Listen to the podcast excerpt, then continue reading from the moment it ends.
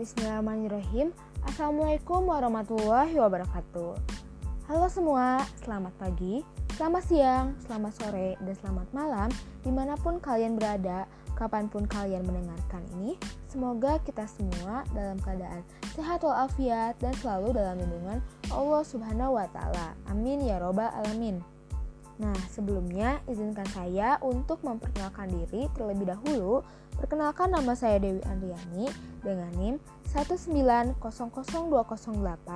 dari kelas Pendidikan Kewarganegaraan 2019A Fakultas Pendidikan Ilmu Pengetahuan Sosial Universitas Pendidikan Indonesia.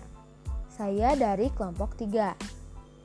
Nah, di sini saya ingin mengomentari kelompok 16 yang beranggota Winaura Kirena Jana Hanggita dan Devira Dwinta Maharani dengan tema Examining Community with Preservice Teacher Dog The Use of Participatory Photography Project dalam buku Rethinking Social Studies Teacher Education in the 21st Century.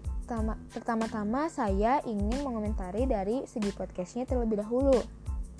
Untuk Devira dan Winaura, keduanya sudah bagus ya dalam menyampaikan materi, sudah jelas, dan juga sudah dapat diterima dengan baik.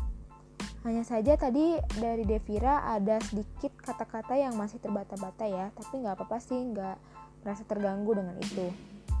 Masukan dari saya untuk keduanya mungkin dalam menyampaikan materi kalian bisa lebih semangat lagi ya, agar pendengar tidak bosan ketika mendengarkan dan juga tidak mengantuk.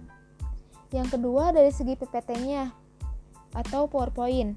Kelompok ini dengan kelompok yang lain berbeda ya. Di sini tuh terdapat peta konsep ringkasan bab dan peta konsep intisari bab. Ini menurut saya sangat kreatif dan inisiatif.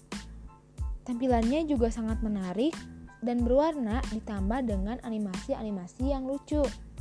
Lalu untuk makalahnya sendiri sudah sangat baik dan rapi, serta sesuai sistematika yang ada.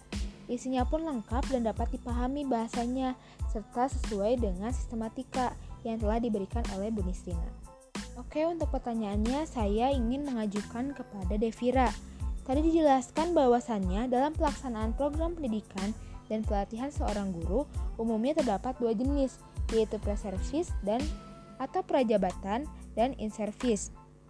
Nah, yang ingin saya sampaikan, mohon maaf, yang ingin saya tanyakan, Apakah kekurangan dan kelebihan dari dua jenis tersebut? Dan menurut Anda, manakah yang lebih unggul? Baik, terima kasih atas kesempatannya. Mohon dijelaskan dengan selengkapnya dan berikan alasannya. Terima kasih.